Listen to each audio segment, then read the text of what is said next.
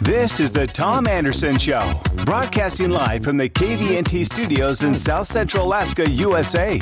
Live and local 7 to 9 a.m., Monday through Friday, right here on KVNT 1020 AM and 92.5 FM. Your best source for morning news, traffic, and weather. Streaming live online at tomandersonshow.com. Phone lines are open. Dial 907 357 5868. That's 357 5868. Politics and news from a guy who's made it happen. Your morning drive just got a whole lot better. Good morning, America. Here's Tom Anderson. Well, good morning, everybody. Happy Thursday, my favorite day, March 24th. It's glad to have you with us at the launch of the show this morning. We will be on for two hours, Monday through Friday, right here on KVNT.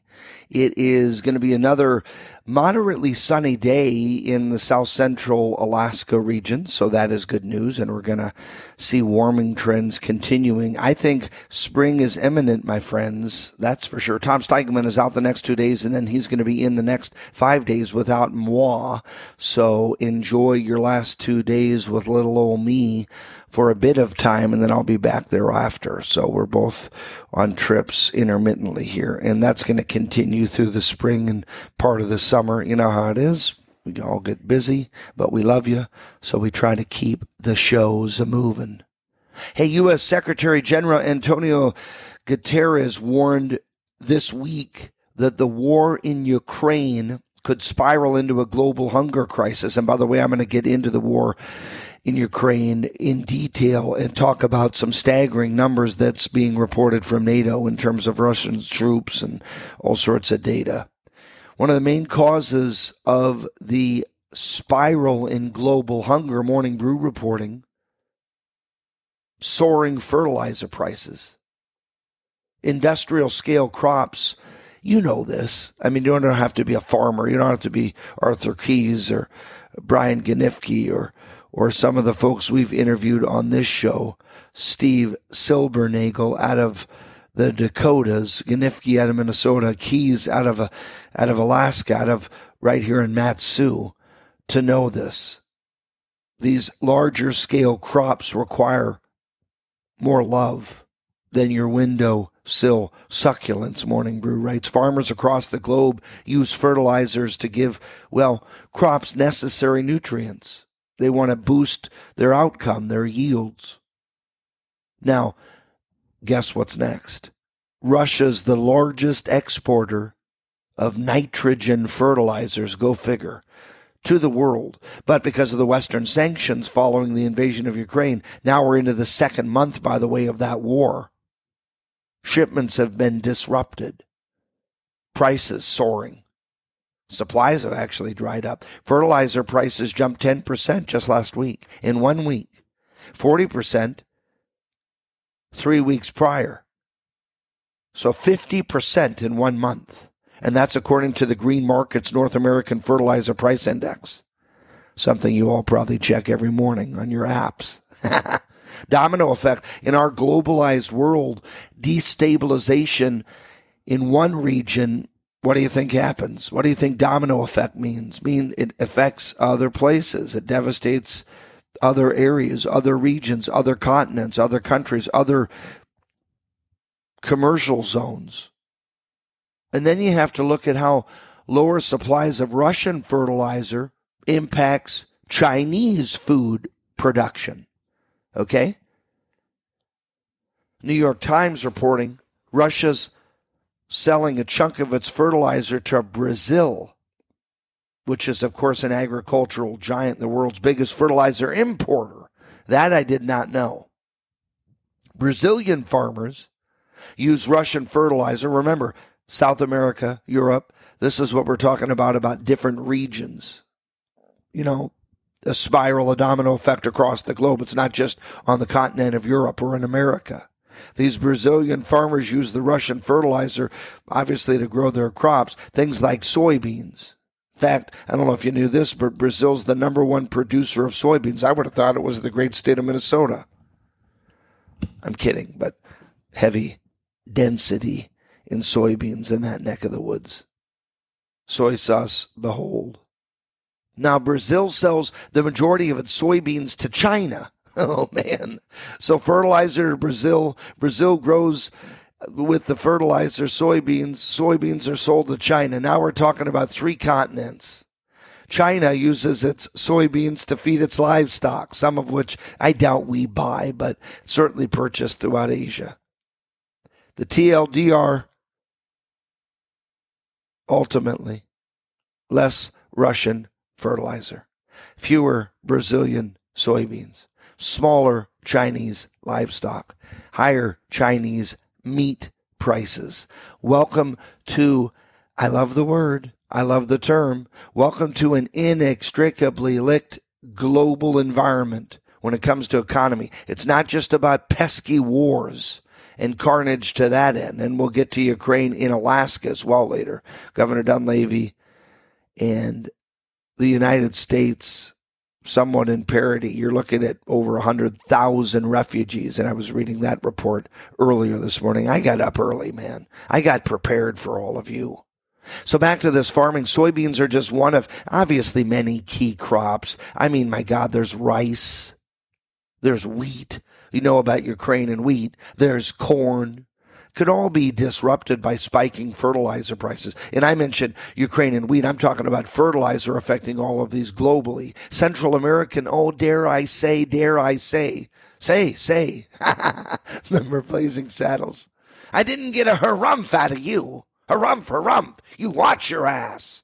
Central American coffee producers tell Bloomberg they're facing a mega emergency on account of fertilizer costs. One Costa Rican company uses 1,400 tons of fertilizer to make about 40,000 bags of coffee annually. It's not going to decimate them, but it's going to delay, hinder, harm, suppress, and that's not good. I'm drinking a big old cup of Joe, and I don't want anyone to affect that. Isn't that sad? Think of how we're affected by things and we may not contemplate them or consider until we're affected. I've been talking about this since the day it started and months before. So I definitely am in tune with Ukraine and Russia and have all the details down. That's why I'm jam packed and we talk about it every morning. So I'm not one that says, wait, my, my coffee is rising in price. What's happening? Oh, there's a war in Ukraine and you're not like that either. We all know it. But the price of food globally was already nearing record highs because of COVID and all those supply chain disruptions. We've targeted that and covered it in our news, morning news, talking about like LA and the huge amount of ships out in the, out in the Pacific Ocean waiting to come to port and moor up. Oh man. All of a sudden we've got gnarly weather. Then you've got spiking energy prices. Joe Biden has not helped there, right? Right?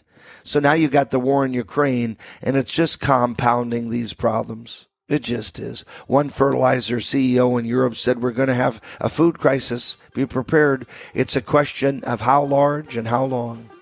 Be prepared. Stay with us, my friends. Thursday, Tom Anderson Show.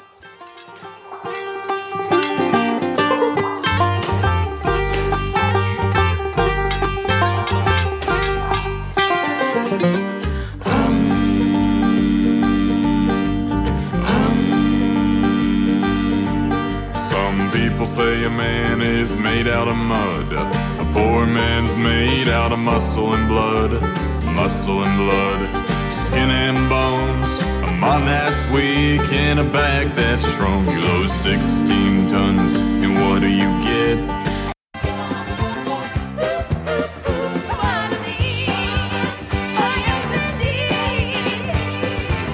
This is the Tom Anderson Show, broadcasting live from the KVNT studios, 7 to 9 a.m., Monday through Friday. Madeleine Albright, the first female U.S. Secretary of State, died of cancer at age 84 yesterday. That's what her family advised. The public, Albright, a refugee of Czechoslovakia, did you know that was selected by President Clinton to be the country's top diplomat in 1996? Remarkable lady and definitely breaking the glass ceiling in that realm. And I was always impressed with her. She served in the role until his presidency ended. And imagine that with all the scandal and such that he went through. She was awarded the U.S.'s top civilian honor, the Medal of Freedom in 2012 by President Obama. Madeleine Albright gone, age 84 of cancer, and she definitely was a titan in the world of politics and stateswomanship. And she put ladies on the map in that role and showed that they can pretty much, ladies, you can do anything and often better than us at any level. So keep it up. We need a female pope. One of these days we'll get that. Okay, Biden and major allies meeting about Russia's war in Ukraine. By the way, welcome back, Tom Anderson show right here on KVNT. Phone lines are open if you want to join in. 357 5868.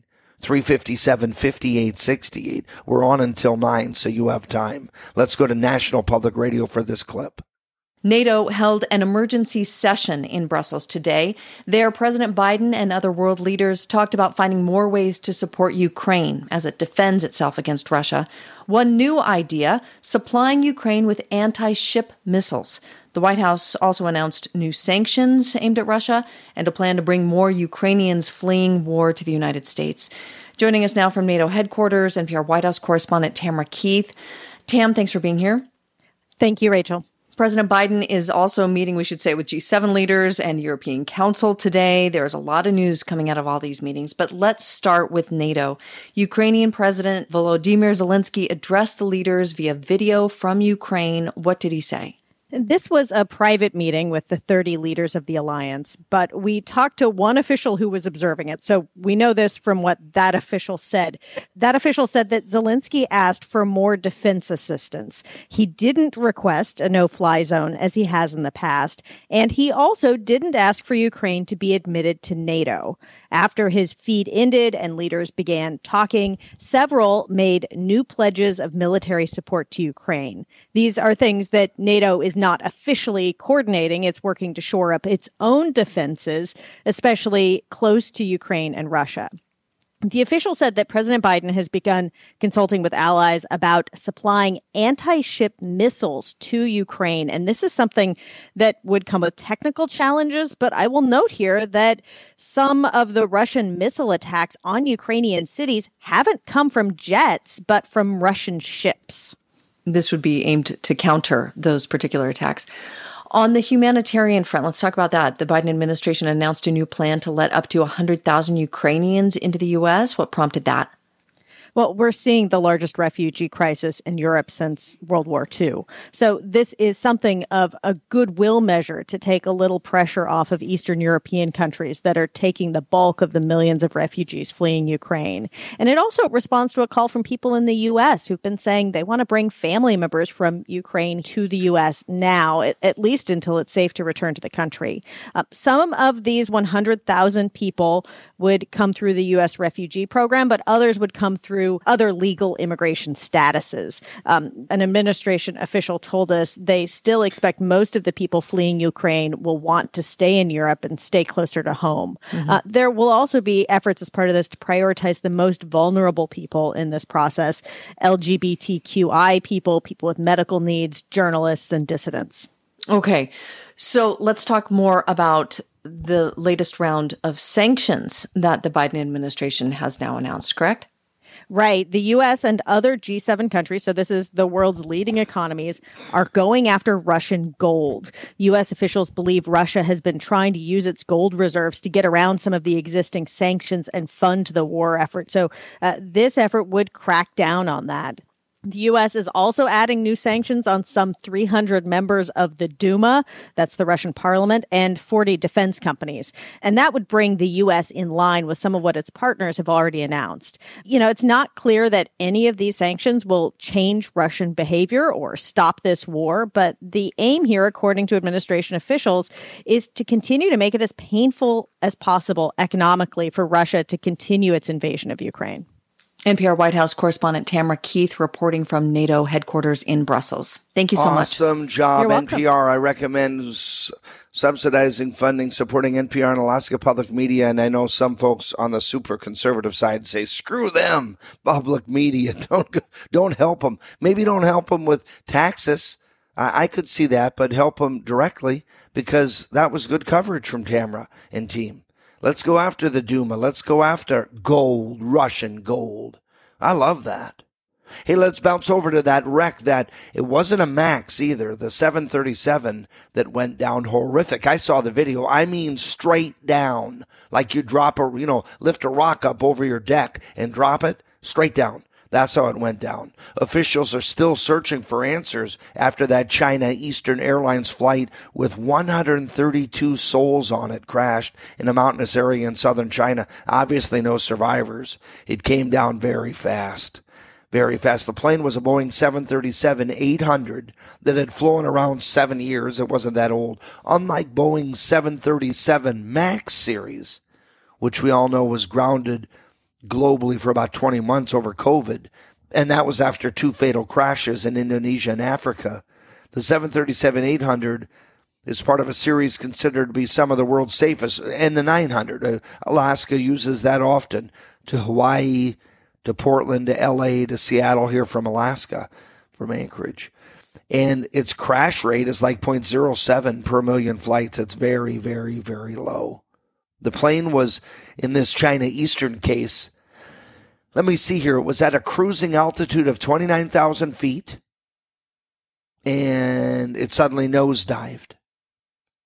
It lost 26,000 feet in one and a half minutes. Holy crap, it came down quick. The steep descent was interrupted by a brief climb.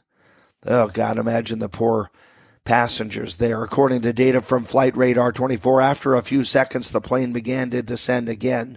The plummet occurred around pretty much when the plane, be, you know, when you hear the pilot say, we're going to begin our initial descent, clean up everything, use the can and get seated. That's about when this occurred, which is rare. Aviation experts are baffled, actually, given just how rare certain aspects of the crash are. For instance, according to Boeing, just 13% of fatal airplane accidents occur during the cruising stage.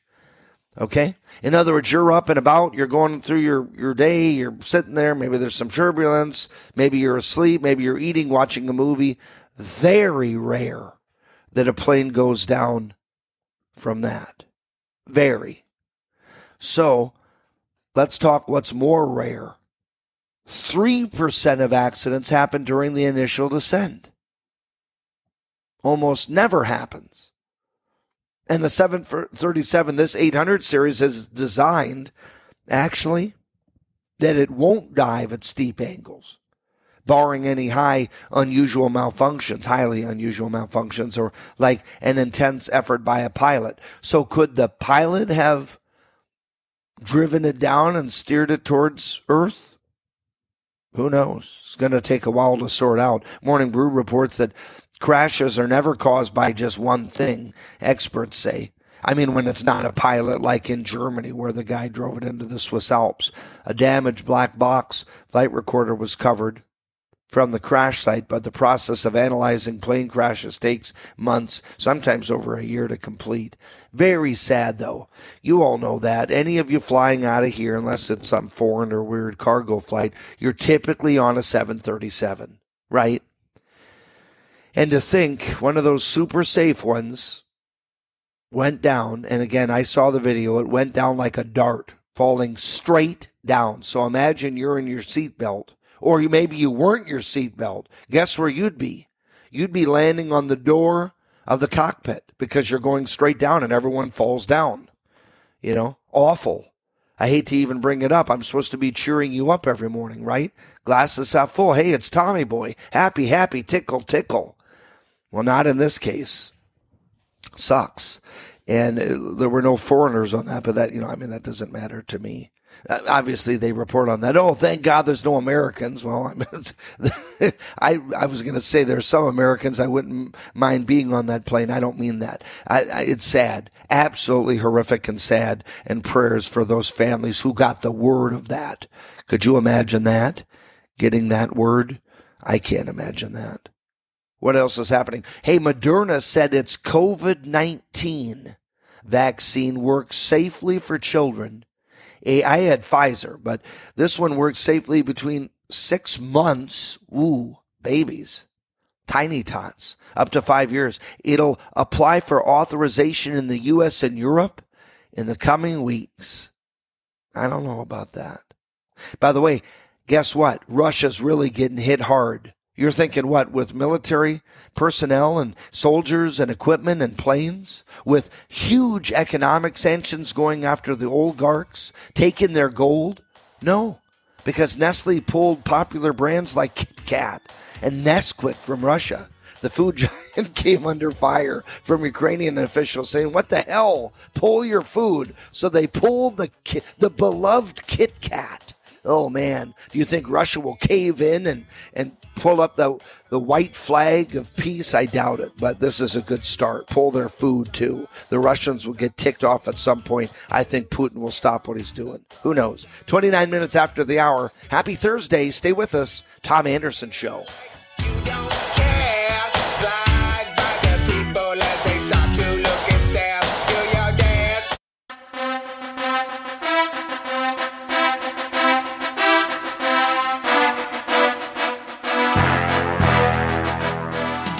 This is the Tom Anderson Show, broadcasting live from the KVNT studios, 7 to 9 a.m., Monday through Friday.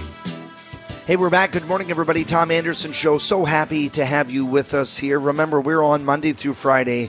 It, really, we are your news source. I cover the whole gamut. It, you can call it eclectic or, you know, a mosaic, a pattern of beautiful news stories, but I really hit home from Ukraine and Russia to domestic to Alaskan, from sadly plane wrecks to minerals and travel and sports and space. And we really hit it hard and we read in advance. And typically Tom Steigen, uh, Steigelman and I partner through this. He, he's out intermittently and I'm out sometimes too. And so he's out today and tomorrow, but we can rock rock and roll and we can get to you if you want to call in as well 357 586. And been talking about ukraine and russia and we will get in later to how many they say have been killed. Reports from nato are from 7000 to as many as 15000 soldiers russian soldiers. Eh, you know what else i heard?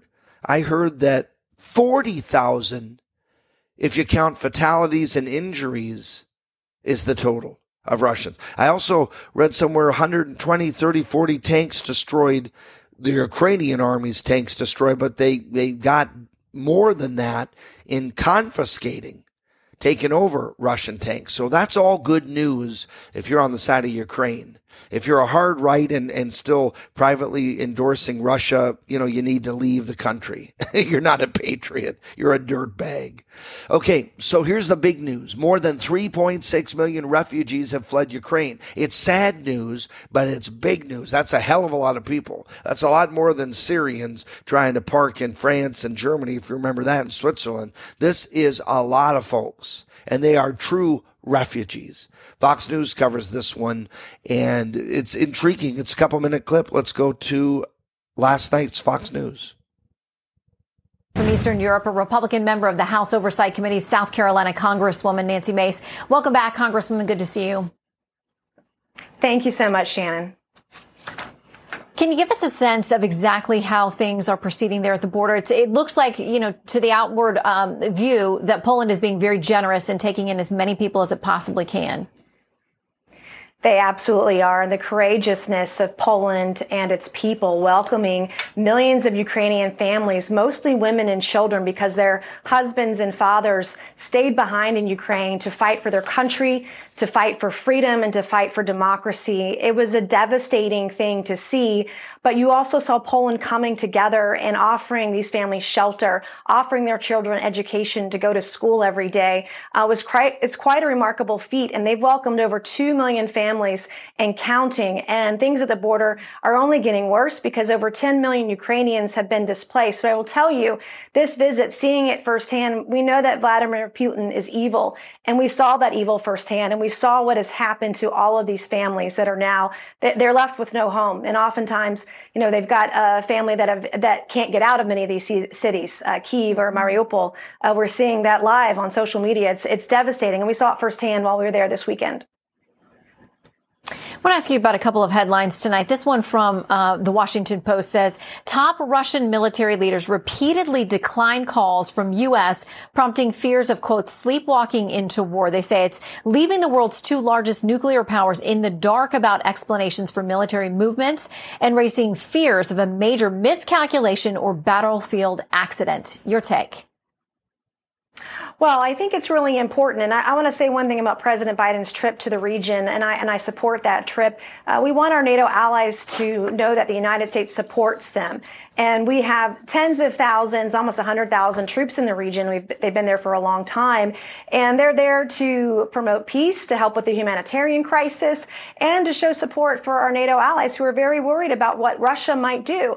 And I think that Vladimir Putin has talked about using nuclear warheads, and I think that that is a very real risk. And I've urged my colleagues coming out of this trip to Poland to be very careful uh, about not escalating things and making it worse with our rhetoric or tweeting mm-hmm. a war strategy uh, that might, you know, cause this thing to go out of control. We need to be very thoughtful and mindful about what we're saying and how we're saying it to urge peace and to urge an off ramp in this thing. Yeah, Wall Street Journal editorial board seems to think there's more that we can be doing. It says Ukraine can win with enough help. They say President Biden is rightly outraged by Mr. Putin's brutality and he calls him a war criminal, but he still seems afraid of doing what it takes to defeat him. What more do you think we could or should be doing? More sanctions 100%. Uh, there are hundreds, million dollar valued yachts that are still floating out there in the sea that could be uh, taken in. We saw that there's one in Italy this week that's owned by Vladimir Putin, uh, isolating the oligarchy around Putin, ensuring that we isolate Putin and Russia economically in every way, shape, or form, and that our allies, partners, and friends around the world do the same. Talking with Xi Jinping in China, ensuring they don't do or broker a deal with Russia on oil and gas imports or exports to give him the funding he needs to continue this war. And I was really heartened and encouraged today to read the media reports of Ukrainian soldiers who were taking back suburbs in Kiev and other places. Reports of Russian soldiers running out of food. Uh, these are all good developments in the right direction. And as long as they're provided defense equipment and arms and munitions to defend their homeland, I believe that what we're seeing now are successes of that fruit. Uh, and that's really encouraging for the Ukrainian people. And President Zelensky was out tonight with a new video uh, showing that mm-hmm. courageousness, that heroism that uh, we see with the Ukrainian soldiers and the men who stayed behind to fight for their homeland. Yeah, it's true. There you go. That's Nancy Mace from South Carolina, and she's a congresswoman that's been a heavy hitter on Fox News, and I always appreciate her perspective and overview. And she's definitely getting the intel from her respective committee assignments. 40 minutes after the hour. Happy Thursday, everybody. A lot of doom and gloom, but there's some positive too. Uh, I think we're making some headway in Juneau. State Representative Kevin McCabe, Republican from the Valley, joins us. Kevin, how are you, my friend? Good morning. Pretty good, Tom. How are you? I'm good. Read about that sad China Eastern Airlines 737 800 crash thought of you and my airline buddies. Boy, that one went straight down like a missile. And they say it was yeah. just about to descend, which it's rare. They say 3% of accidents occur when a plane's about to descend.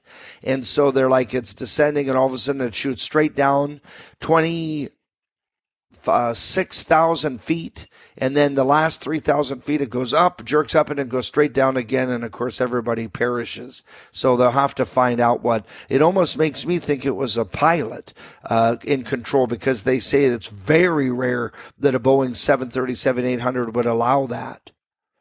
Well, even with a pilot in control, there would be no possible way you could push the yoke down far enough to get a, a 90 degree uh, in in that type of airplane is just it's it would be almost Weird. impossible. Um, I wonder what it would have to be. What do you think? Know, the tail section. So, do you think something came off the plane, or say it was a physical change? Because otherwise, I mean, literally, it went down like a missile. I saw the video; it was awful. Right. Yeah, yeah, it would have to be Tom, and it would have to also be under power. I mean, I you know at 300 at the miles per hour and it, you know what 29,000 feet in a little over a minute. Yeah, it would. It's a strange. Uh, it's a strange deal. It'll be. Uh, it'll be interesting to see what what comes out of it. But yeah, really sad. You bet. Well, let's talk legislative and you and uh, I'm always appreciative if you're out there leading the charge or rabble rousing because it's always for a good reason. Uh, give us the skinny and we'll bounce in the next segment if that's okay as well. We'll have two minutes now and then and then 12 minutes next segment. Sure, that's fine. Well, we're we're working on budget amendments right now, so lots of amendments are going through the finance committee, and uh, they spend hours and hours and hours every day. I was up there a little bit yesterday. I'm interested in uh, in one of the governor's uh, amendments to uh, about the uh, clean taking over control of the Clean Water Act, essentially from the federal government. So it's called the uh, 404 primacy. Um, so 404 being the section that the the Clean Water Act is under. So Sure. um, lots, lots of interest in that kind of stuff. That costs a bit of money, um, but it does uh, go a long way towards taking our state back, and it all kind of has to do with the John Sturgeon thing and with the the number of years it's taking the uh, the federal government to certify that waters are navigable, so that we can take over, and the number of years it takes the federal government to certify uh, any kind of operation, whether it be an oyster farm or uh, a mine. Um, so um, we just want to take over a portion of that. It wouldn't take over everything. Uh, you know, there would still be checks and balances from the federal government and, frankly, from the legislature on mines such as Pebble. I, I know the the coalition, the other side, is very concerned that this 404 uh, uh, primacy thing is strictly uh, to take over Pebble, but that's just absolutely not the case. The Pebble mine would still have plenty of restrictions on it from the federal government as well as the legislature. So, Yeah, man, it, there's so many tributaries of information and policy, and that's where I'm appreciative leaders like you do the heavy lifting, and people may not understand just how complex it gets. And if you dig deep and dive into it, you really can make a difference. And that's where Kevin McCabe does. Some some lawmakers just skirt by. We're going to come right back. Here's a little is under the rainbow. Stay with us. Tom Anderson Show. over the rainbow,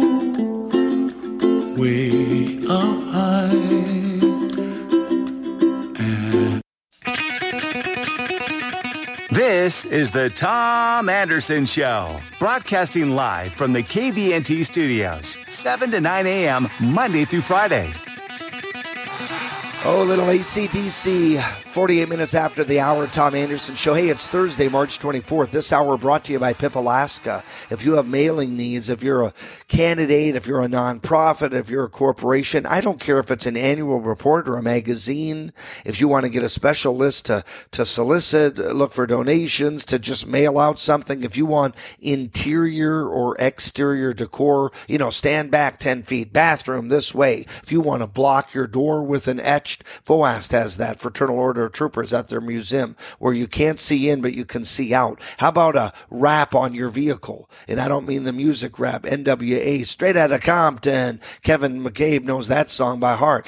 No, we're not talking that. We're talking the wrap, the design wrap. Tom Steichman has that on his SUV. And then, of course, swag, and you go to a trademark or any of that. But speaking of NWA's biggest fan, Kevin McCabe, downtown Kevin McCabe joins us. Kevin's like, what the hell's that? I have a sticker on my door that says "Straight out of Big Lake." do you? I didn't know Yeah, that. Oh, I do.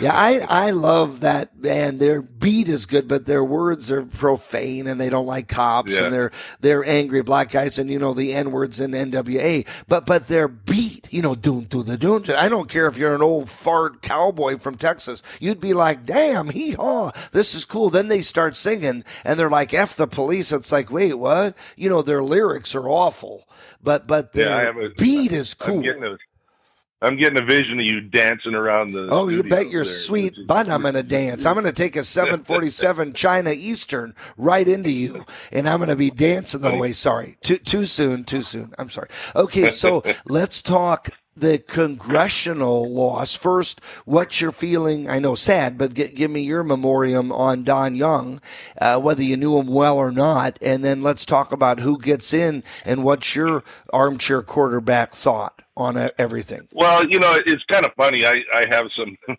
I have a guy that's uh, sort of attacking me on Facebook, which is fine. You know, he's trying to hold What me what accountable. what filthy worm is doing such? Can you say the name so we can all not patronize or actually trail Yeah. him?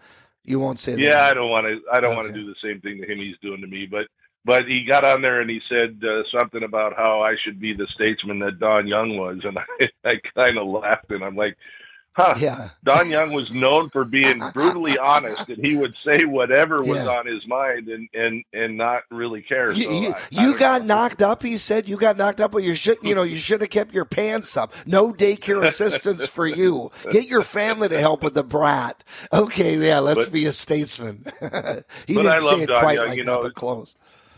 I, uh, as far as emulating Don Young, I would love to emulate his heart for Alaska. That guy was amazing when it came to Alaska and Alaskans, and he he was damn proud to be from Alaska. And I mean, if you were ever in his office or saw pictures of it, you can you can absolutely see that this guy was his DNA included some little piece of Alaska, which is what I would I would love to do. So.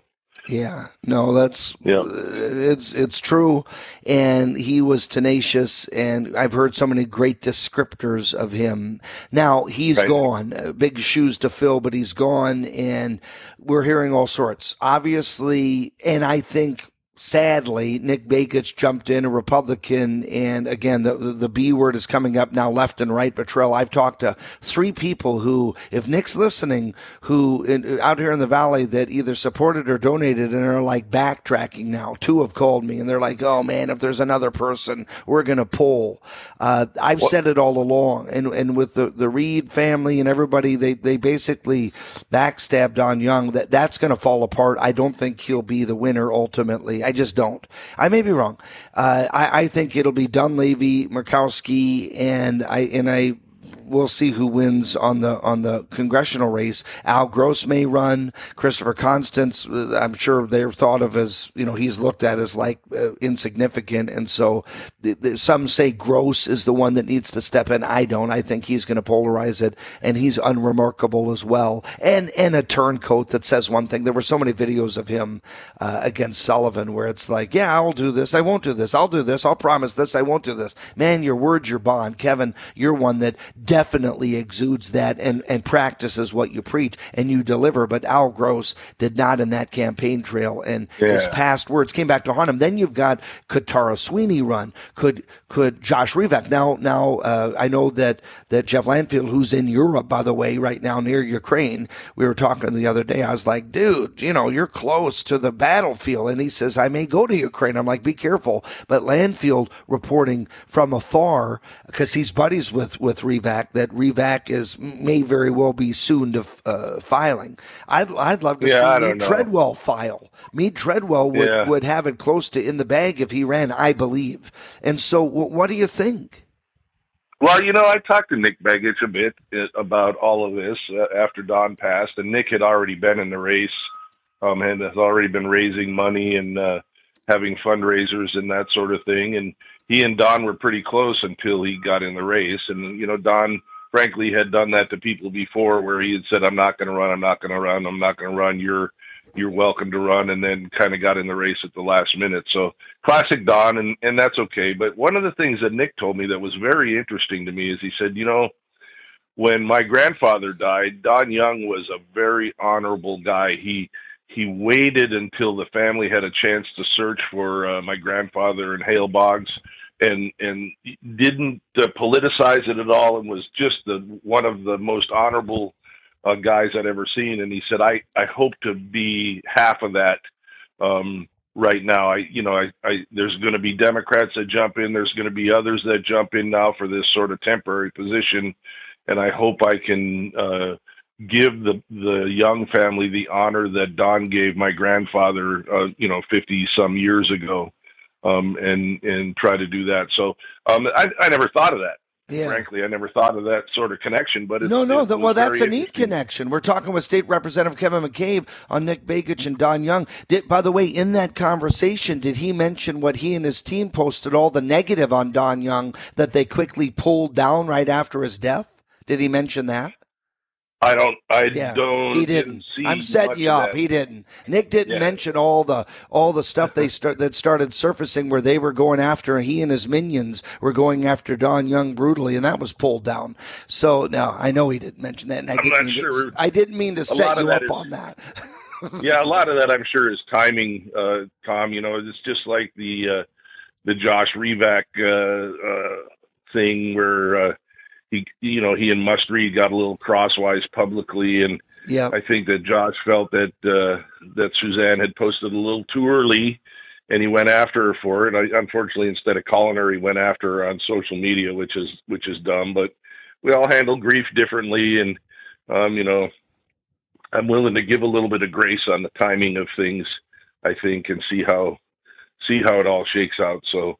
Um, I texted uh, Nick within a half hour of finding out about, uh, you know, about Don's uh, passing, and I said, "I'm praying for you, brother, because the next few hours are going to be uh, very um, are going to be scrutinized. Frankly, everybody's going to be watching. They're going to be watching what you do, and they're going to be watching what your team does, and uh, so."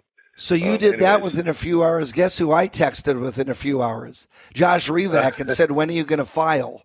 So yeah, we all had our texting. Yeah, that, it's it's it's an interesting. I apologize later because I said that was too soon. I was insensitive. I texted him yesterday and said I, I didn't mean it in a negative way. I didn't know Don Young well. I started by saying I'm so sorry for your loss. What a sad day. But but on the business side of things and getting our state uh, to equal or better governance, we need someone that is there and and ready to rock and roll and that has the Sure. credentials and and the service and everything else. I love that Joshua's a veteran. I again, I I would like to see you run. I could go down the list. I'd like to see you run. I wouldn't mind Kevin Meyer run. I would love to see Mead Treadwell run. I'd love to see my buddy Farmer Arthur Keys run. Most of you aren't interested in it. It's just bad timing. Uh, we will see. I, Sarah Palin, I don't think she would have a chance if she's listening. God bless her. Uh, a friend has called into the show in the past, always been very gracious to me. And even in my times of tribulation and trial, literally was gracious and very thoughtful. But I will tell you that, uh, that I don't know if, if she at this juncture, if so many people jump in, maybe, maybe she has a pocket of people that dig her. It wouldn't be, uh, you know, on the Kenai Peninsula or South, uh, in, you know, on the, on the panhandle, it would be, uh, probably southeastern. It would probably be in the Matsu and parts of Anchorage and Fairbanks. So I don't know. I don't think that's going to happen. I think she misunderstood and thought it was appointed, like U.S. Senate, because her quote uh, the other day was, "Hey, if I'm asked to." But you know you're going to have to file if you want to run. Well, Kevin, will you Yeah. come back in future weeks, of course, and keep Absolutely. updating us? Okay, brother. Yep, absolutely. I'll be uh, one thing, Tom. I got a uh, uh, sort of a town hall meeting at ten o'clock on Saturday at the Big Okay. Lake Family Restaurant. Okay, So Big Lake Family come. Restaurant, 10 a.m. this Saturday. You can meet with Kevin McCabe. They have great breakfast too. Kevin, safe travels back home. Thank you, brother. All right. Okay, See buddy. That's State Representative Kevin McCabe, one of my favorites. He would be a good congressman. Stay with us. One hour ahead. This is the Tom Anderson Show, broadcasting live from the KVNT studios in South Central Alaska, USA. Live and local 7 to 9 a.m., Monday through Friday, right here on KVNT 1020 AM and 92.5 FM. Your best source for morning news, traffic, and weather. Streaming live online at tomandersonshow.com. Phone lines are open. Dial 907 357 5868. That's 357 5868. Politics and news from a guy who's made it happen. Your morning drive just got a whole lot better. Good morning, America. Here's Tom Anderson. 8.06 a.m. Good morning, everybody. Second hour of the program. We've been ramping it up here, March 24th, Thursday. Boy, tomorrow, TGIF weekend imminent here. I hope you're having a great day. I see the sun popping out and blue sky with some clouds from Matsu to Anchorage. So it's going to be a partly sunny day. Warming up as well. Please drive safe out there. Be observant. Be a defensive driver. The last thing you need is an accident. Phone lines are open this morning 357 5868, 357 5868. We just heard from State Representative Kevin McCabe. He's calling, called in from Juneau, giving his update on his legislation, what's going on. Work continues. We're past the halfway mark, assuming it's beyond 90 days and 120 days statutory limit session ending and when would that be? May. So be prepared for that. Bringing it back home to local races. We were talking about Don Young and other races, but I will tell you there are a lot of them school board to some degree, but a big deal in the assembly lane. And I'm talking about uh, Liz Vasquez, Kathy Henslee, uh, Randy, Stephanie, Kevin, a lot of challengers. Kevin Cross is going to likely easily win in the Eagle River Chugiak area, and he doesn't really have any formidable competition. So I won't include him because he's a good guy, heart's in the right place, and he'll win. And I think he'll be a good assembly member. But the other ones, they're just interesting how this is shaping up. Cameron Perez Verdia, some say doing an exceptional job, very communicative, thoughtful. Others say no way, liberal uh, policies, everything else doesn't comport with, you know, the the patriotic conservative types, and he just doesn't have what it takes. Liz Vasquez, longtime friend of mine, former state representative, she says, no, I think I can take him out this time. Now she has run many times, lost state house races, lost assembly races. Uh, we, we worked with her for a bit. I don't know if she can win this one either. Maybe the Alaska's news source, our CBS NBC combined affiliate in Anchorage covered that race. It's District 3 in West Anchorage, if you're interested. Race feel it's time for change because they say the incumbent is out of touch with those who elected him. Steve Kirch tells us why the incumbent in this race disagrees. Patrick, Cameron Perez Verdia is running for a second term as the district representative for West Anchorage, and he feels his opponent's critique of him is an accurate one and that he is the best candidate in the race. In West Anchorage, there are signs up for Cameron Perez Verdia, Liz Vasquez, and Niall Sherwood Williams.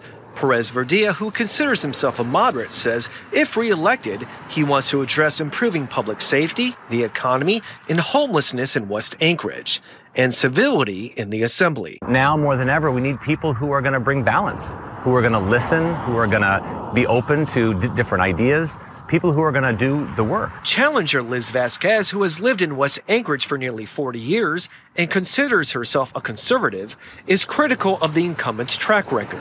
Uh, in particular, my opponent has not objected to the arrogant, um, condescending, rude behavior of his colleagues on the assembly. I don't think I would have a problem in addressing that issue. Christian constitutionalist Niall Sherwood Williams wonders if Perez Verdia has lost his appetite for the position uh, the assembly members not being available and present to the people, sitting in the chair, present in the meetings and looking the people in the eyes to listen to their concerns. Perez Verdia disagrees with the characterization. Oh, I think it's absolutely out of context. I have attended every single assembly meeting since I've been in office. Vasquez agrees with Perez Verdia about the issues facing West Anchorage, but she thinks the voters want change and she is the person to fill the void. I bring tenacity, persistence, um, I was a litigator, so I know how to dive in. Sherwood Williams says he feels the voters' frustration and thinks a lot of incumbents will lose their seats this election cycle, regardless of how big their signs are or how many doors they knocked on. I don't think that money will decide it. I think this is a principle based decision. The election is on April 5th, and there are contested races in Assembly Districts 3, 4, 5, and 6. There you go. Yeah, there are a lot of contested seats. And what do you think about this? Phone lines are open 357 5868. I don't mind reporting on the news, but I'd love to hear from some of you Anchorage folks on, and I was an Anchorage dude for decades. Now I live in the Valley and our studios here. And then, of course, uh, CBI Media's headquarters and Stephen is in Anchorage while uh, Tom is out. And so we, we kind of are, country cousins and there's a nexus and the folks in the valley are interested. I know. So is leadership, but those of you in Anchorage really should be interested because it's going to affect what happens to you. So I'd love to know what your thoughts are in Anchorage. 357 5868. I don't know if you heard, but Anchorage Assembly has set a new district. Okay. And so the boundaries and such are good. They've added a 12th seat. Remember, looks like June 21st. That'll be interesting to see who they choose. Do they choose? I'm actually not sure how that works in terms of initial launching of the extra seat. Reapportionment obviously redraws the assembly's district boundaries, and this is like a decade after decade U.S. Census related effort. It helps, they say it's supposed to help balance and equalize representation across America. Back in 2020, do you remember voters? You guys approved giving District 1 downtown Anchorage a second elected seat. It was a 9 2 vote this week when the assembly members approved a new redistricting map. By the way, you'd think, oh, Crystal Kennedy and Allard voted against. No, Felix Riviera or Rivera and Meg Zaletel voted against the final map. Interesting. Assembly members per ADN also set a special election for District 1. That's a unanimous vote for that one. Only voters living in the district can vote in that election. It's not like the school board where it's area wide. Oh boy. So District 1 was renamed Tuesday evening as the city's North Anchorage District, one of many changes made to the Assembly political map. District 4 was also officially renamed from Central Anchorage to Midtown in city code, although it has long been referred to as Midtown. District 2, formerly Chugiak Eagle River, was renamed District 2 Chugiak Eagle River JBER. And then District 6, South Anchorage, was renamed District 6, South Anchorage, Girdwood, and Turnagain Arm. So we will see what happens on this extra. Uh, that's going to be fascinating. The map adopted was drafted by Assemblymember John Weddleton and Danny Wells. The final map included some changes proposed by Vice Chair Christopher Constant. You can go to adn.com to read more, and I'll put it in the podcast notes. Stay with us. Phone lines are open. Like I say, if you want to join us, 357 5868. Happy Thursday.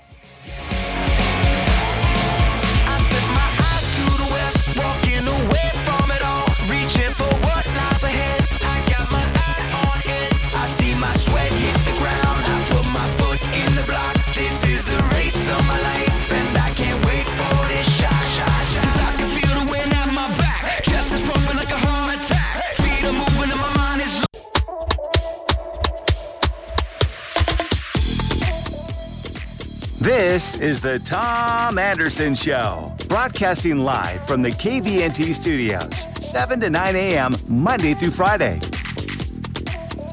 Well, with the loss of a titan in Congressman Don Young last week, someone that was affected pretty much more than any of us was his very close friend and a co-chairman, State Senator Josh Revak.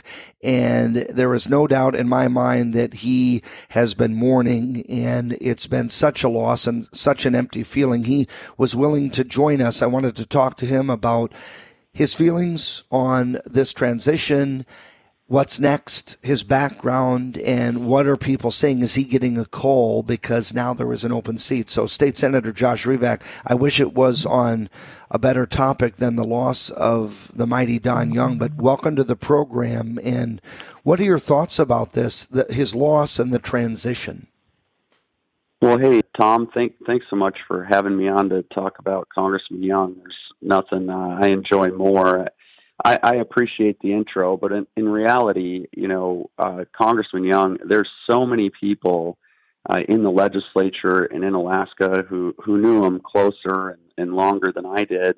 But for me, uh, the impact that he made on my life was so remarkable in in the six years that I worked for him and since I left the office that that uh, you know really I wouldn't even be here if it weren't for him and in his office and, and, and the shot that he gave me when I was just fresh out of the military, you know, wounded in combat, uh, lots of lots of trials related to all that, eh, you know, and he gave me a shot and he believed in me and he had patience and he and his staff uh, invested heavily into my personal and professional development. And so to me, you know, but but there's so many others. Every staff member that that ever worked for him or the vast majority of them. I mean, you have his very first chief of staff that's still like family to Don Young, and that's that's uh, that's a long track record of making massive impacts in the lives of folks. So I'm just one of those, and I'm so honored to have been one of those. And so it's it's a real sad day for Alaska.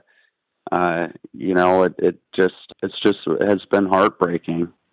I bet it caught you off guard like it did everybody because it was so unexpected. And he was on his way back. I know through Seattle to Alaska. I talked to Matt, your buddy and mine, who was coordinating with him as well. And the, the tragedy of it all is not just the sadness that he's gone, but he was such a leader and such a pillar in what he does. Your background, so people understand, we're talking with State Senator Josh Revak, but real quick, give us the snippet of your evolution from military and injury to getting into office. Well, boy, you know, it's it's. I attribute all that to uh, to to to uh, the folks that helped me along the way. You know, we don't we don't do anything alone, and you know, I so so I was wounded in combat. I was a tanker in uh, in the army on a battle tank, and a very, very close friend of mine from Palmer, Shane Woods. We had served on the same battle tank in I in, in Germany, and we deployed together to Iraq. And I was wounded and uh, in Iraq and medevaced out by a, by an enemy mortar round that hit me.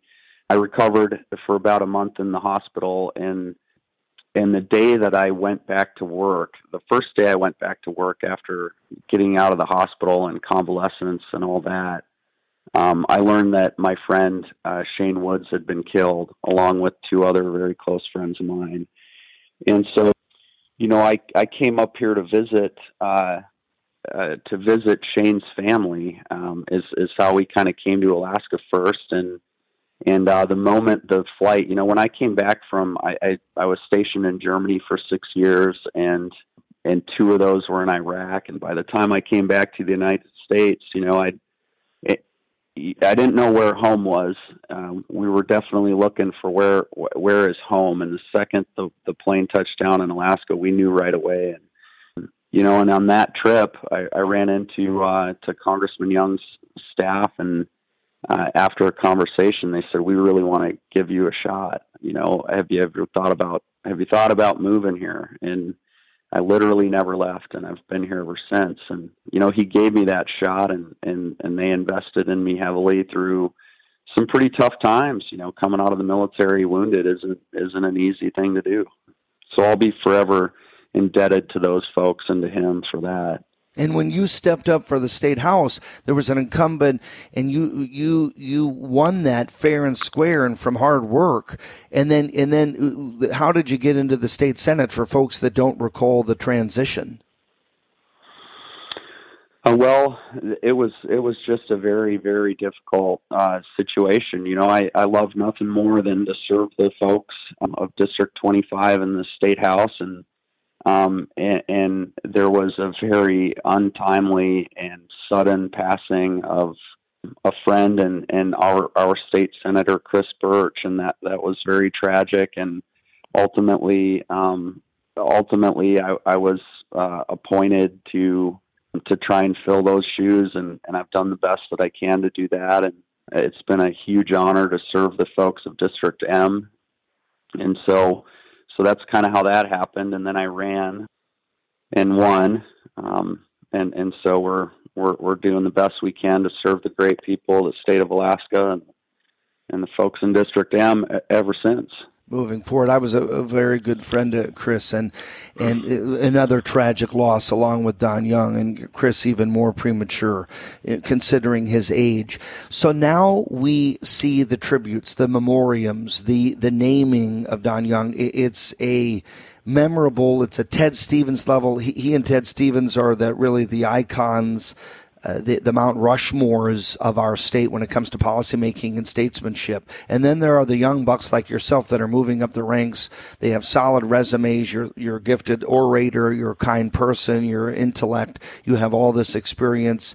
My guess is, and I'm going to nudge you into talking about this briefly, you don't have to give any answers in, in terms of future decisions, but if you could at least tell me without names, are you getting barraged by calls from people saying you have what it takes from age to intellect to acumen to perseverance and grit and tenacity to serve this great state of Alaska in that congressional seat, to run fair and square through the special election. Now we know filing dates in a week. Is that something you've been contacted about by f- friends, family, neighbors? And w- would you at least be interested in it? You don't have to decide on my show, but is it something of interest that you're contemplating? Uh, well, look, you know, yeah, I, I've been contacted by hundreds of people, and and and that's uh, that's very flattering. I mean, I believe uh, it's been a, a, a barrage of, of people, and that's that's very flattering. But but but at the same time, you know, and and I, you know, I, I don't have personal political ambition. My goal is to do the best I can to serve the people of the state of Alaska, and my whole life has been about service in one way or another. But right now, uh, right now is is time to honor our congressman and, and, and our friend and a person who dedicated his entire life uh, to the state of Alaska. And and I and I think that it's really it's time for that right now. And I, I know that there's a and that's kind of the thing. It's it's just frustrating to see folks that that uh, you know I, I don't know. I, I think it should be, you know, his opponent and whatnot is is it doesn't seem to be slowing down, and, and, and so I just I don't know that that's I, right now it's time to time to honor Congressman Young. And, oh, and oh, so Josh, he, he on. didn't slow down in one way. He certainly, he and his team deleted all the negative disparagements of Don Young. So, so they certainly worked hard there.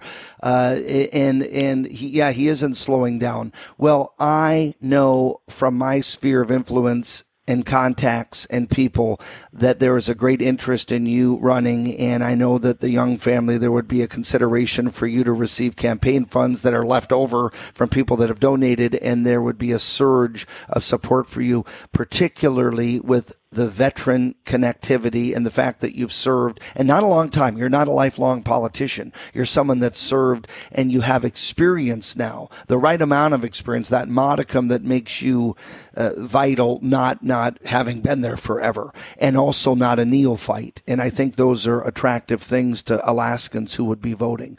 Do you promise at least coming back in the future? If you do announce, I'd love to talk to you again about your vision. Should you run for Congress? Would you be willing to do that? That, Josh?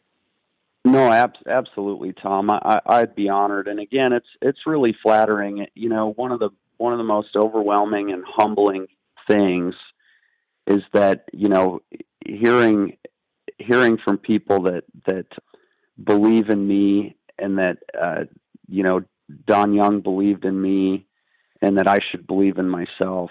It's just it's it's very very humbling. Uh, I, I, it's very humbling uh, to to hear that. But at the same time, I you know I I want to I want to be a part of of Team Young alumni and and and go and honor our boss and and and friend, and that's what needs to happen right now.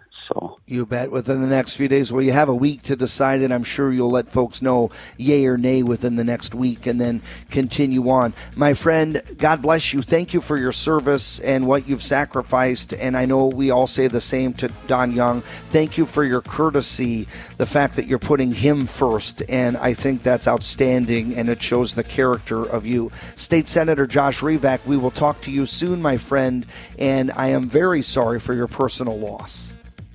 God bless, Tom. Thank you. Absolutely. This is the Tom Anderson Show. Good morning.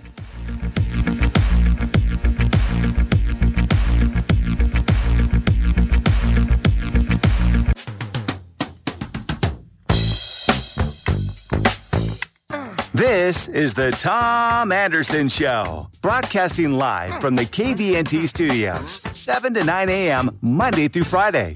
Well, a little goodwill hunting moment. What do you think about them apples? State Senator Josh Revak calling in a patriot, dignified, and in consolation, consolement, and memory of Don Young doesn't talk about running for office. That's a class act. That's a gentleman. You heard him note that it would be nice to see challengers take a break and consider Don Young, and we haven't seen that. And on the Nick Begich uh, side of things, I was accurate on that. There were things that were brought down and uh, screenshots were made. But, you know, when you chair a congressman, beloved congressman's campaign, and then you run against them the next year and the consultants do so, that's not good. That will be a reverberation, uh, for history for uh, Nick as a candidate. And for those that love Don Young, uh, you know, it's a big deal. And I, I, I, reminisce about Tuckerman Babcock, my good friend, Tuckerman, former chair of the party, and, and Mike Dunleavy, chief of staff, who said on my show, and you can listen to the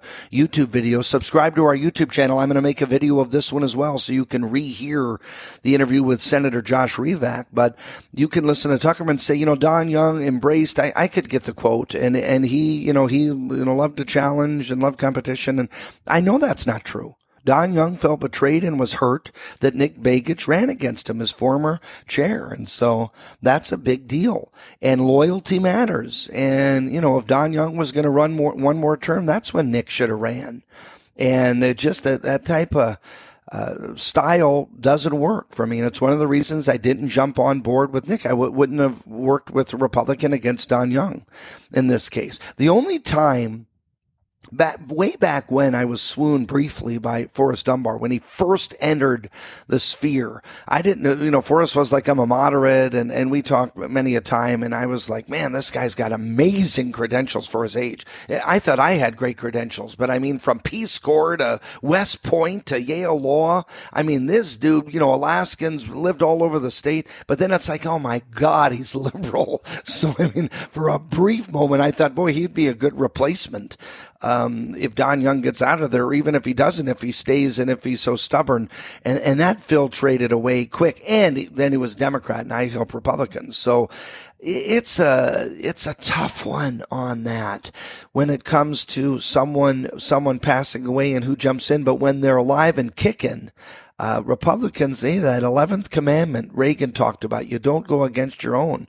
And, you know, uh, Babcock said, well, he had the gumption to do it. He had the wherewithal to do it. He had the, um, you know, the, the fighting spirit, Nick Begich to do that. But I don't think it's endearing. And I think that it's going to come back to haunt him. We'll take your calls, 357-5868. There is a special election forthcoming. You have a week to file if you want to run in Congress, for Congress, to serve in Congress and fill those huge shoes. We're going to go to Gary and Muldoon first, and then Dalton and Mat-Su. Gary, good morning. What's on your mind? Well, I just wanted to thank uh, Josh Revak for coming on. What a a fine young man I, I gotta say I've had some things with him that I didn't appreciate. Just a couple things, but he's he's uh, a great young man, and I mean, and I want to thank him for his service and his dedication to his country. I didn't know all about uh, him, you know, being shot and stuff like that, and a friend lost. I mean, that's got to be wearing on him all all his life.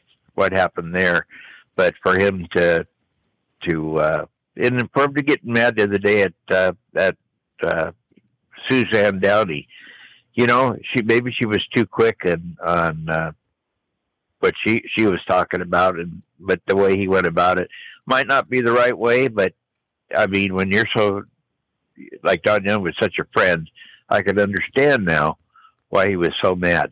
I so didn't I see what he it. wrote. I never saw it. What did he? No, what it did he was- specifically write? Or Well, he he just said that general. pretty much said she was a the other word for crappy person starts with an S. Yep. So, yeah, and that struck me kind of wrong at first, and then I thought, you know, I kind of get mad. I called your show even and told your producer. I said, maybe we're getting on this. Who's going to fill in his shoes way Yep. too early? Sure. Let him re- let him rest in peace for a, a week or so. I mean, whatever. And and uh, but anyway, that's really what I wanted to say. There was one other thing. Of course, there's always is when I call in. You're damn right. You're, VIP. God's even. Well, your your drug on, sir. problem up. Well, it's not just up there, but the fentanyl and stuff. And now they want to get Narcan things for them and whatever. And this is going to sound mean, but I think uh, you go as far as to be taking the fentanyl stuff and all that stuff. You get what you pay for, or what you what you do. I I'm getting tired of having to try to you, you know they put Narcan on a bunch of these people about five or six times I mean, when is it time to stop? No, I Yeah, know. no. Agreed. It, it's it's getting bad on the policies and the processes. We have federal, borough, state, you know, city. Everybody, the policymakers weighing in on it. It's certainly talking about it, alluding to it on a campaign trail. But the actions speak louder than words. The the data speaks for itself. It's bad. It's prevalent, and, and they have to think about another course of action to stop it because it is bad, especially in the Mat-Su. Hey, Gary, Yeah. you're one of your favorites. Not Well, th- coming up next. No, so no, tell prepared. Dalton. No, no, tell Dalton that uh, you know be careful with that Bubba. yeah, that's okay. funny. We'll see you. Okay, Dalton, we we, we we're gonna bounce to Dalton and Mat-Su. Gary says be careful because once once the IRS comes knocking on your door, you're gonna go back to what you laurel as the fun times in in federal prison, and he worries that Bubba's gonna be chasing you. So just be careful, Dalton. Yeah, I ain't worried about it, man. Listen, who could still pay this? I mean, how, how could someone just, uh, you know, just just keep paying this? I mean, there, there Paying comes a time Paying when you, taxes. Okay. yeah, you there comes a time when you have to draw a line. When the people take your money to destroy you, you got to draw a line somewhere. And, and prison is not the worst thing. This whole world is a prison. Uh, you know, you got to look at that. And, and Josh Revak, it, it, you know, you should have known that the man took three shots of the vaccine. You didn't know he was going to die. Now you crying for weeks like it was your wife. Man, the man, the man tried to shove a vaccine down your throat, and you keep saying, Tom, you keep saying that that he shouldn't have run, that his uh, underlings should not be running against him. Well, not underling. It- no, but but Nick Begich was his chairperson, and then and then the Reeds were his counsel. They're all friends. They've been friends, certainly the Reeds, Ashley Reed, for years, and they have a right to run against him. Oh, I'm not saying they didn't do. They they, they weren't necessarily doing something inappropriate in legal sense, but I'm talking They about had a the duty. context that they they. So you think Don Young? You're the big pot guy. You, think that Don Young, who who had the balls to say, "Hey, let's look at federal legalization," he's the guy that said, "Let's look at, at aspects of clean energy and ways." There's let's look at fertilizers and the way they're harming agriculture. You don't realize all the things he stepped up on. I mean, you're you're saying. Tom, I was going to smoke weed whether he said I could or not. You think I, I take? You think I take uh, from him? I mean, I don't care what these people tell me to do. No, no, I understand. In the other words, you don't care what laws say. You just do what you want to do. Well, then how can we even d- debate or discuss something? You know, if you I have laws. I have laws. They're called the Ten Commandments, and as long as I do that, I have broken no law in America. Now, if I do break a law in America while I'm doing the Ten Commandments, then it was a bad law, and I shouldn't have followed it anyway. The bottom line is you have freak perverts taking over your whole world. And we're sitting around going, well, they're friends, so they probably shouldn't have done that. It was a little bit awkward. Awkward? Have you looked around every single time for the last 20 years? We have lost every single minute. And I had someone tell, Dan Fagan said the other day that Suzanne Downing has moved the needle so much, more than anyone in Alaska. And I'm like, move the needle where? Backwards? That's where we're going because these drop shots will not stand up like Josh Revak. What kind of army dude was he? You got to be kidding me, man. Listen, these are girls. They're actual girls in pants, man. That's the problem. Nobody's mad, and when I get mad, I'm crazy for some reason.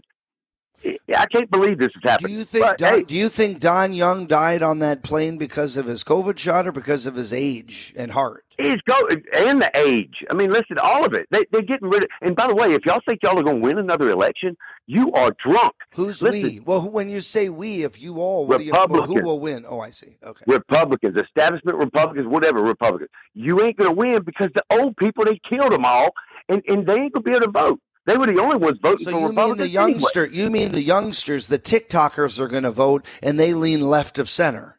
That's right. Y'all ain't gonna win those. I can't believe, and, and they're gonna steal it on side. They, I can't believe we're even talking about people running be- for office. Well, uh, Kevin Meyer mentioned that they're going to mail out the ballots, so we will Yeah. see. Oh, It's- yeah. It's going to Well, be listen, mailed.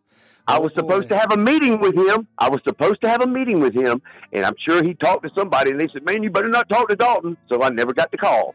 So hey, So so live in what you what you made. You drop shots. You know what I mean? th- this song is for you, man. This is for Dalton. I love that. Okay, everybody has an opinion. Gary, what do you think about Dalton? You and I are rolling our eyes. I bet you Gary's shouting right now. Dalton, listen to this song, man. It, it's words of advice for you. Stay with us.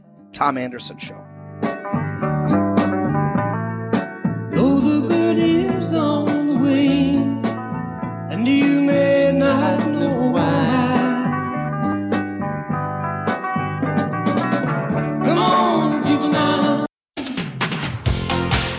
This is the Tom Anderson Show, broadcasting live from the KVNT studios, 7 to 9 a.m., Monday through Friday.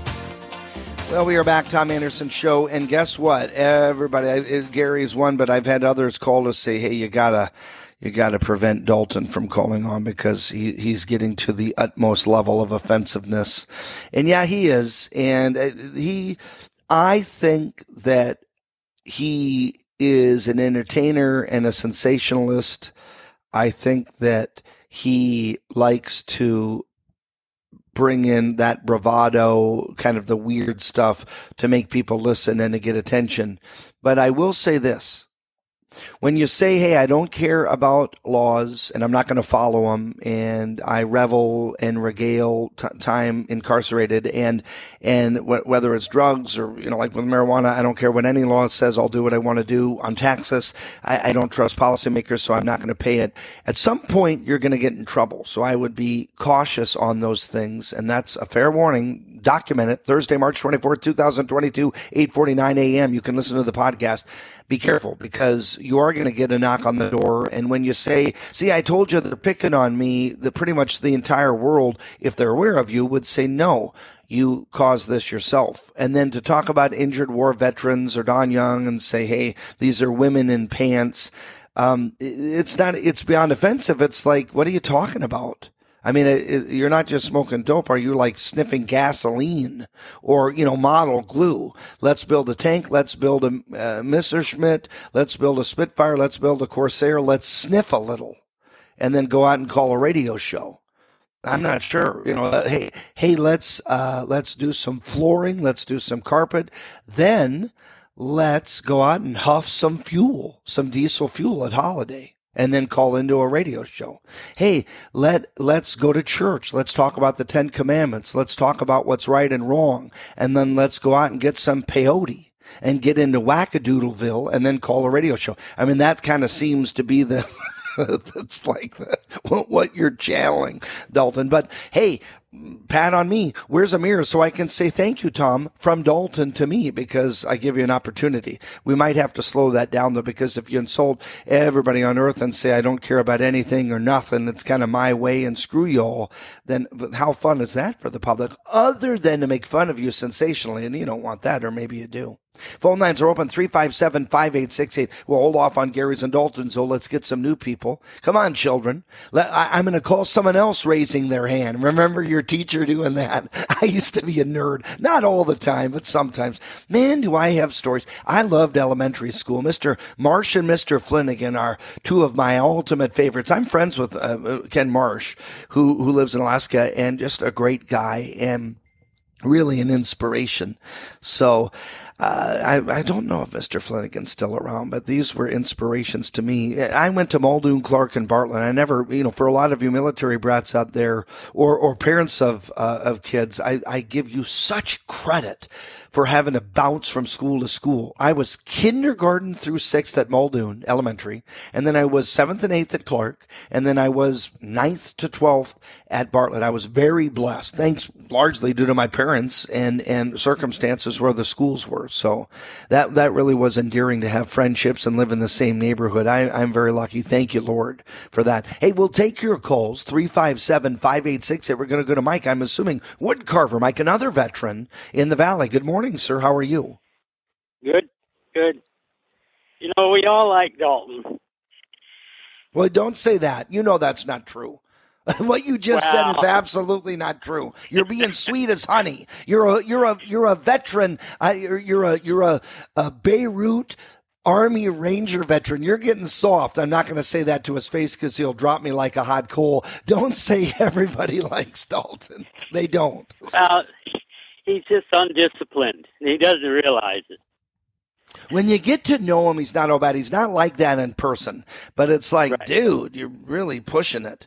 So as a, let's talk about, no offense, Dalton, but I will give offense that, I mean, I don't want to make the segment you. I want to talk about Don Young and Revak. Did you hear that interview, Mike? And if you did, what are your, what are your thoughts on an injured veteran, now a state senator, young man, rising up the ranks? Uh, he, he was eloquent in memoriam of Don Young, his friend and mentor and he was the chair of Don Young's uh, campaign, just like Nick Begich was, and then Nick ran against him. But what do you think about Revak running for Don Young? Do you think he'd have a definite shot running for Don Young's seat? Uh, it's a good possibility, I suppose. I do too. I mean, you know, he's fairly well educated, disciplined, and that's a lot of it. If you're in Congress or the Senate, you have to have discipline. And you can be a little brash, you can speak your mind, but you got to do it in a way that just doesn't tune anyone out. It's like Dalton. Dalton has some legitimate gripes and some good ideas. He just doesn't know how to present them. That's my opinion only. Do you think that strictly for myself? Well, do you think that having a veteran, especially someone injured that's been in the ranks a long time, whatever the rank was, uh, you shouldn't use the word been in the ranks and then whatever the rank. You get my point. Do you think that helps as a policymaker? Because I've had friends that say it's good, but we don't need, you know, 60 lawmakers, all veterans. We need from every lifestyle, age, young, old, male, female, different ethnicities. I'm not sure about like transgender and non-binary. I'm not into that. But I'm talking about, you know, male, female, old, young, veteran, not veteran, business, not business, maybe some teachers. Would you agree with that? The more the diverse, the better to represent and understand what the public thinks and wants? Yeah, and I want a guy in office who understands other countries, the philosophy of other countries, the constitution of other countries. Let's take Russia, for example. I know most of their S class missiles, the ranges, things like that. That makes a difference. Back when Golda Meir was Prime Minister of Israel and Nixon was going to send some weapons, the emissary that Nixon sent was going to hand Golda uh, some fairly antiquated arms, and she knew the difference. And she rejected that and got the modern because she knew that. A lot of people don't think those things are important, but they are. It's like the Soviet missiles. They run in a called an S class. They run from 300 to 500, and each one has different ranges. The 500 can go several hundred miles and shoot down an aircraft. The 400s and 300s are closer range. They're surface to air missiles. Now, that doesn't sound like much to your average Joe public. But somebody who knows that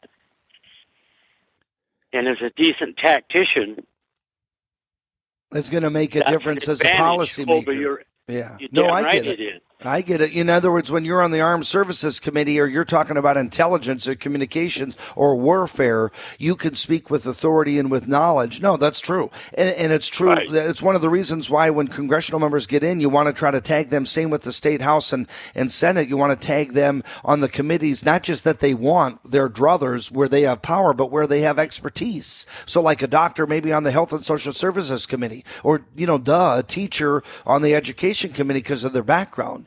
Now, one other question. We're talking with Woodcarver Mike, uh, Army Ranger, and lots of tours and lots of stories. We've talked over the years with him. He's a friend of the show, living out here in Mat-Su. One of the question is, what do you think about former Lieutenant Governor Mead Treadwell, the businessman, the Arctic policy expert, who pretty much knows, I would say, one fourth, one third of all congressional and U.S. Senate members. He's he's around the world all the time, flying businesses, uh, you know, multimillionaire and prominent and, and intellect and academic, great resume. What about him running? Some say he would be perfect because he could jump in there and easily be a statesperson and work with our congressional, uh, you know, other from other states, congressional members and senators, and with foreign dignitaries. Do you think that would be good, Mead Treadwell? I think so. It probably would. Right now, the Russians are sputtering and sparking about they want to make claims to the entire Arctic region. I know. Ugh. So that's going to be another one that's going to come to a head one of these days. Yep. Which is the reason the United States under Trump was building five new big icebreakers. And Biden just slowed it all down. He doesn't recognize it unless it's protecting the ecosystem, which isn't all Right. bad, but in and of itself, you got to do a lot more than that. You got to have a substantive military, icebreakers. You have to have oil development that's responsible and clean energy. All those things. You get it. I mean, you should run Woodcarver Mike for Congress. Wouldn't that be cool? Yeah, I don't would love it. Enjoy your day, brother. We got the music coming. Mike, thanks as always, man. God bless you. Thank you for your service. One of my favorites, Woodcarver Mike. Hey, I'm Tom Anderson. We're going to be signing off. Charlie Kirk is next up. You got a week to file for the congressional seat that our beloved Don Young has left. Big shoes to fill, that's for sure. News is up. Kirk is next. Folks, drive safe. Happy Thursday. God bless. I know that you can lend a helping hand because there's good in everyone, and a new day has begun. You can see the morning sun.